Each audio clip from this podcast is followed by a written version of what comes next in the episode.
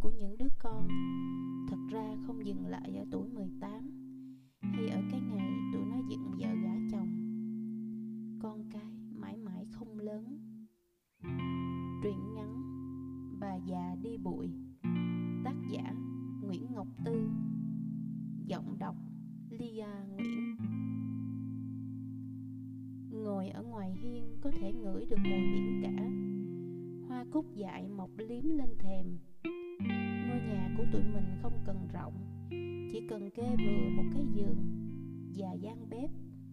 Ở đó có ông già hơi lãng đãng Đôi khi lấy điện thoại di động khuấy cà phê Hay ngồi nhìn mây những khi tivi hết chương trình Thế giới động vật. Ở đó có bà già hí húi cọ nồi, Lâu lâu vối tay ra sau tự đấm lưng. Radio mở rọt rẹt chương trình ca cải lương cuối chiều. Miệng bà cằn nhằn.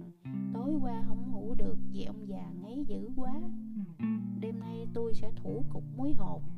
Cứ hả họng ra ngáy là tôi thả vô miệng cho mặn thấy mồ tổ. Mặt ông già tê mê, khoái chí. Nói bà cằn nhằn cũng có duyên, Y như hồi xưa vậy. Thiệt chẳng bỏ công tôi bỏ sướng theo bà. Bức tranh đó và bồ cùng tô vẽ mỗi khi hẹn hò. Viễn tượng đào được hũ vàng Cũng không gây say ngay bằng nằm cạnh nhau, Theo dệt một tổ ấm cuối đời. Ngoại hồi ấy mới 40 Cứ tủm tỉm cười, Hình dung mùi dầu gió trên bâu áo bồ Những ngày trở lạnh. Bồ nói bao giờ già sẽ về sống với ngoại, Lúc ấy cũng già, Ở đâu cũng được. Nhà là nơi có người thương mà Mà gần biển thì thích hơn. Vì khí trời ở đó tốt cho lá phổi rệu rã Của thằng từng nghiện thuốc lá. Ngoại sẽ nấu những món ăn bồ thích, Sáng bắt nước pha trà, Chiều pha vào chậu cho bồ tắm.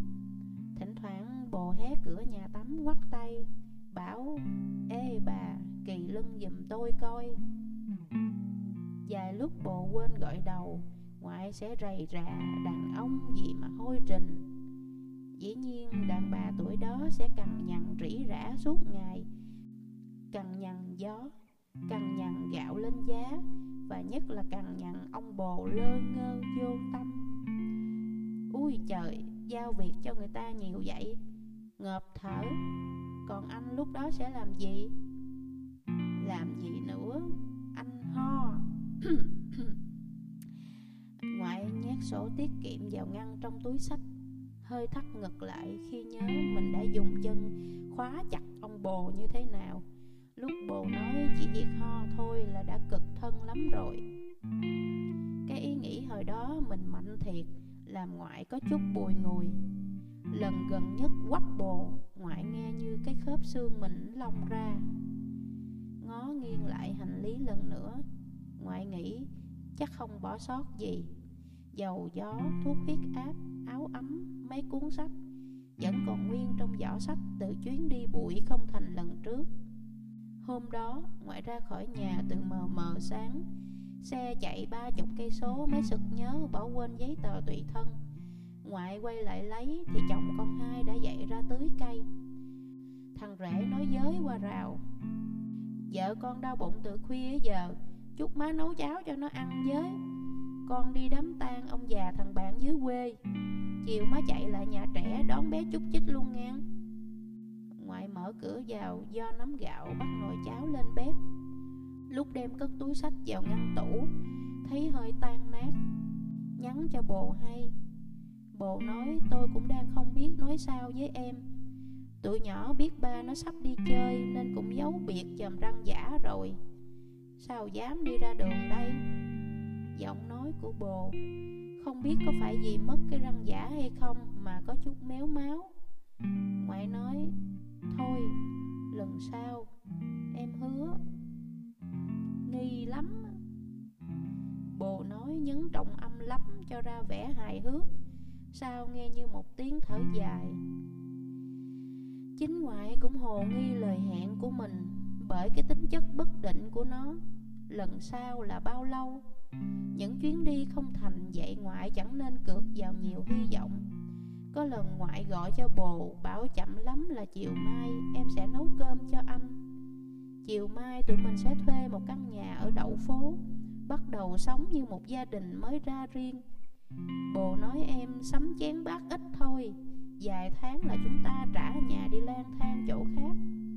Bữa đó ngoại chưa đi qua khỏi cây cầu ranh giới giữa sầu đau và tỉnh bạn thì phải quay về. Gái út gọi điện thoại hớt hải nói, Má ơi, thằng Bi bị đứt tay Ngoại hít thở một hơi dài nói, Vậy con băng bó cho nó đi, Má đi sớm rồi. Nó kêu trời, Hỏi bông băng để ở đâu. Ngoại lại nuốt nước bọt, Cố nhớ coi chỗ mình cất thuốc. Nhưng không sao nhớ được, Bởi đầu dây bên kia là tiếng thằng Bi kêu gào thảm thiết. Gọi, ngoại ơi, ngoại à đau quá. Xe đò dừng ở bên đường trả khách. Bà ngoại về tới nhà thì thằng Bi cũng nín khóc. Ngón trỏ quấn chặt vào vạt áo, Tay kia cầm que kem mút ngon lành. Út thấy hành lý ngoại phòng lên, Kêu chói lói, má tính đi đâu vậy? Lỡ con trực đêm thì thằng Bi ngủ với ai? Con em mét con chị. Ba đứa con gái phát hiện ra âm mưu bỏ nhà đi bụi của bà già. Tụi nó thay nhau canh giữ bà mẹ Bằng cách dúi cho bà mấy đứa trẻ. Nhờ bà đang áo len cho mùa đông tới. Tắm muốn đi chơi hội thì phải xong việc đã. Cũng may tụi nhỏ không đến nỗi trộn lẫn đậu xanh với đậu đỏ Để bắt mình nhặt ra đậu xanh. Ngoại nói với bồ, Cố cười giòn trong điện thoại. Mà cay mắt. Mấy đứa con gái xiên nịnh nọt hơn, Thường xoa bóp da cho ngoại mơn trớn. Không có má, tụi con biết sống làm sao. Gái lớn biết ngoại có mối tình ở đâu đó rất xa, Vài tháng lại hẹn hò một lần. Và những chiều nắng đẹp ngoại hay đờ đẫn, Con nhỏ giả bộ như không biết.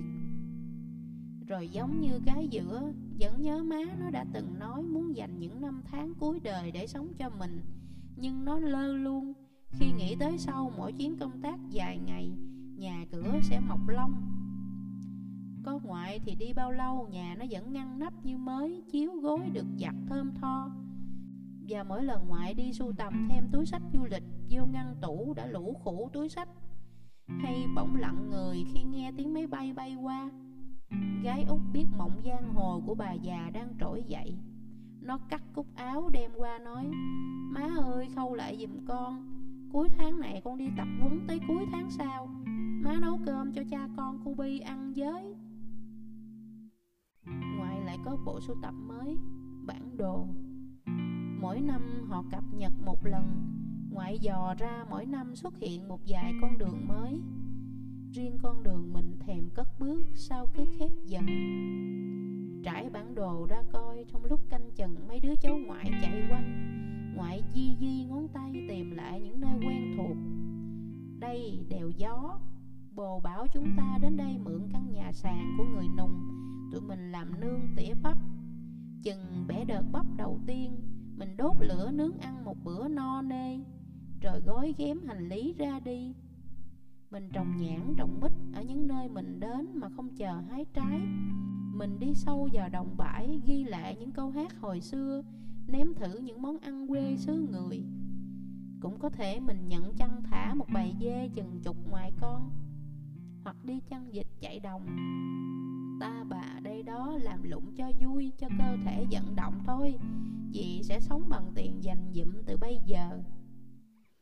Uhm, Nghe thèm quá đi, Biết tới chừng nào ha Chờ tụi nhỏ lớn, Bồ nói chắc như đinh đóng cột. Hồi ấy cả ngoại và bồ đều ngây thơ. Cái khái niệm lớn của những đứa con Thật ra không dừng lại ở tuổi 18 Hay ở cái ngày tụi nó dựng vợ gả chồng. Con cái mãi mãi không lớn. Ngoại dạy cho gái lớn cách mặc tả cho con nó, Thì gái út chết hụt vì thất tình. Bồ ở chỗ cách sầu đâu 1.300 cây số cũng không khá hơn. Con gái yêu nhầm thằng nghiện, Con trai du học cần rất nhiều tiền. Gặp nhau vội vàng được vài ba bữa, Lại gối đầu lên đùi mơ Ngôi nhà tranh vách đất. Có ông già khó tính sống với bà già càm ràm. Ngoại nhìn quanh nhà mình lần nữa, Nghĩ phải đi thôi, Đến lúc dứt rồi. Lúc khóa cổng ngoài đặt chìa khóa dưới chậu lan đất Tụi nhỏ sẽ biết chỗ lấy để vào nhà đốt nhang cho ba chúng mỗi khi chạng dạng. Đi đến cây cầu cửa ngõ thành phố Ngoại sực nhớ chưa tắt điện thoại. Cũng may chưa có đứa con nào gọi để hỏi thuốc nhức răng đâu má ơi. Cơn mưa lúc gần sáng làm con đường loang ướt. Nắng lên, ánh sáng nhuộm nó thành một dòng sông sáng loá. Rực rỡ, kiêu bạc mà hết sức dịu dàng. Ngoại nghĩ đường đến thiên đàng không biết có giống vậy không? Ngoại ngây ngất uống lấy dòng sông vàng chảy tràn trước mặt Biết rằng khoảnh khắc này sẽ không gặp lại lần nữa trong đời. Bạn đường hỏi gì đi chừng nào về? Ngoại bảo chưa biết nữa Đi bụi mà. Tới đâu hay tới đó? Nhưng chắc chắn có ghé biển. Bồ đã chờ sẵn. Hải lưu chắc đưa tro của bồ đi khắp góc biển chân trời. Sực nhớ cuốn sách viết về chợ Việt đã để quên ở nhà. Tự nhiên, ngoại muốn ra coi chợ ngâu hợp phiên vào ngày nào sau Tết. Hình như mùng 4 Phiên ấy người dương sẽ gặp người âm. Không biết bồ có nhớ tới chỗ đó không? Có đến kịp không? Nghi lắm.